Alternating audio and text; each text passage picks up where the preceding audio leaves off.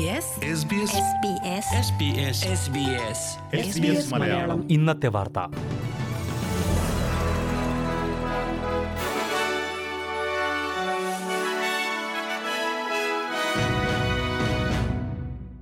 നമസ്കാരം.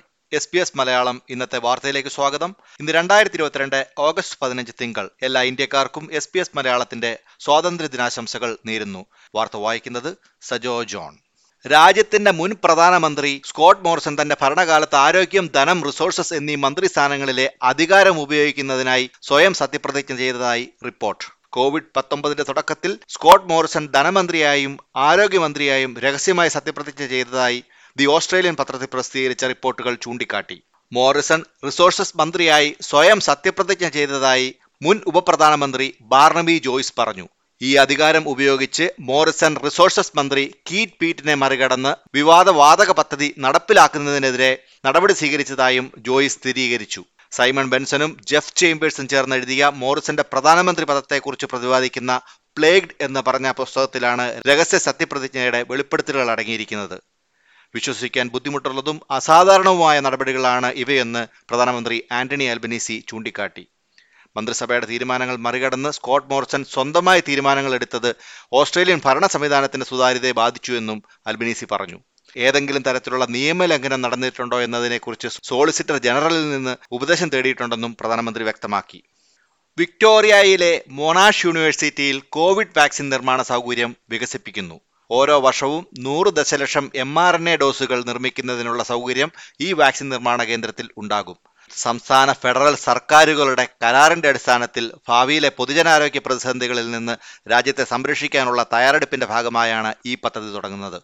കോവിഡ് മഹാമാരി ഓസ്ട്രേലിയയ്ക്ക് ഒട്ടേറെ പാഠങ്ങൾ നൽകിയതായി പ്രധാനമന്ത്രി പറഞ്ഞു.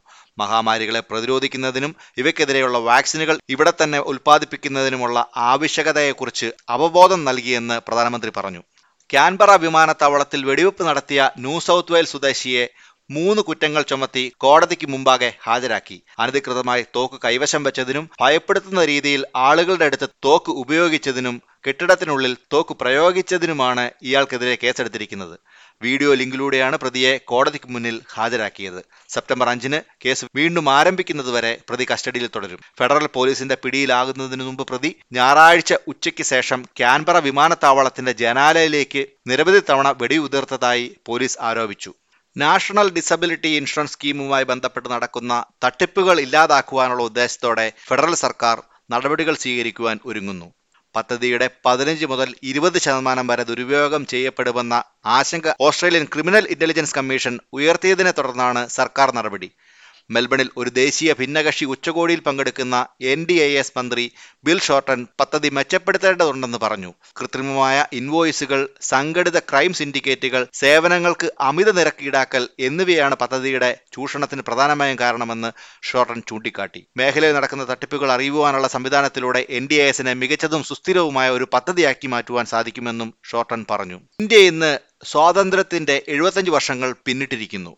സ്വാതന്ത്ര്യ ദിനാഘോഷ ചടങ്ങുകളുടെ ഭാഗമായി രാജ്യതലസ്ഥാനത്തുള്ള രാജ്ഘട്ടിലെ പുഷ്പാർച്ചനയ്ക്ക് ശേഷം പ്രധാനമന്ത്രി നരേന്ദ്രമോദി ചെങ്കോട്ടയിൽ ദേശീയ പതാക ഉയർത്തി. അടുത്ത ഇരുപത്തഞ്ച് കൊല്ലങ്ങൾ രാജ്യത്തിന് നിർണായകമാണെന്ന് പറഞ്ഞ പ്രധാനമന്ത്രി കാൽ നൂറ്റാണ്ടിലേക്കുള്ള രാജ്യത്തിന്റെ ലക്ഷ്യങ്ങളും മുന്നോട്ട് വെച്ചു.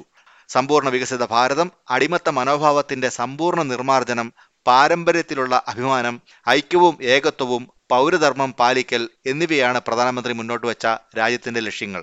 കേരളത്തിലെ സ്വാതന്ത്ര്യ ദിനാഘോഷങ്ങൾക്ക് നേതൃത്വം നൽകിയ മുഖ്യമന്ത്രി പിണറായി വിജയൻ തിരുവനന്തപുരം സെൻട്രൽ സ്റ്റേഡിയത്തിൽ ദേശീയ പതാക ഉയർത്തി.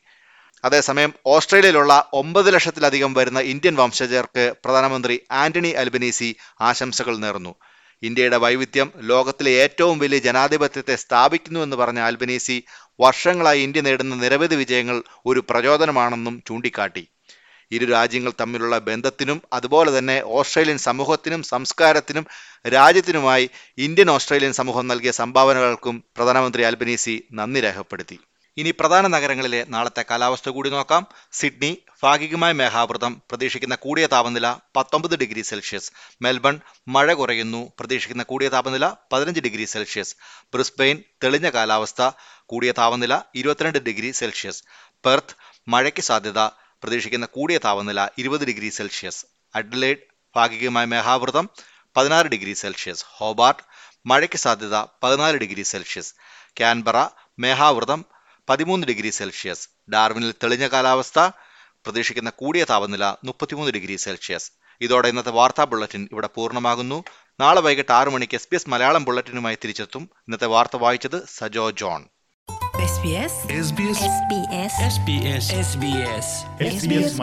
ഇന്നത്തെ വാർത്ത.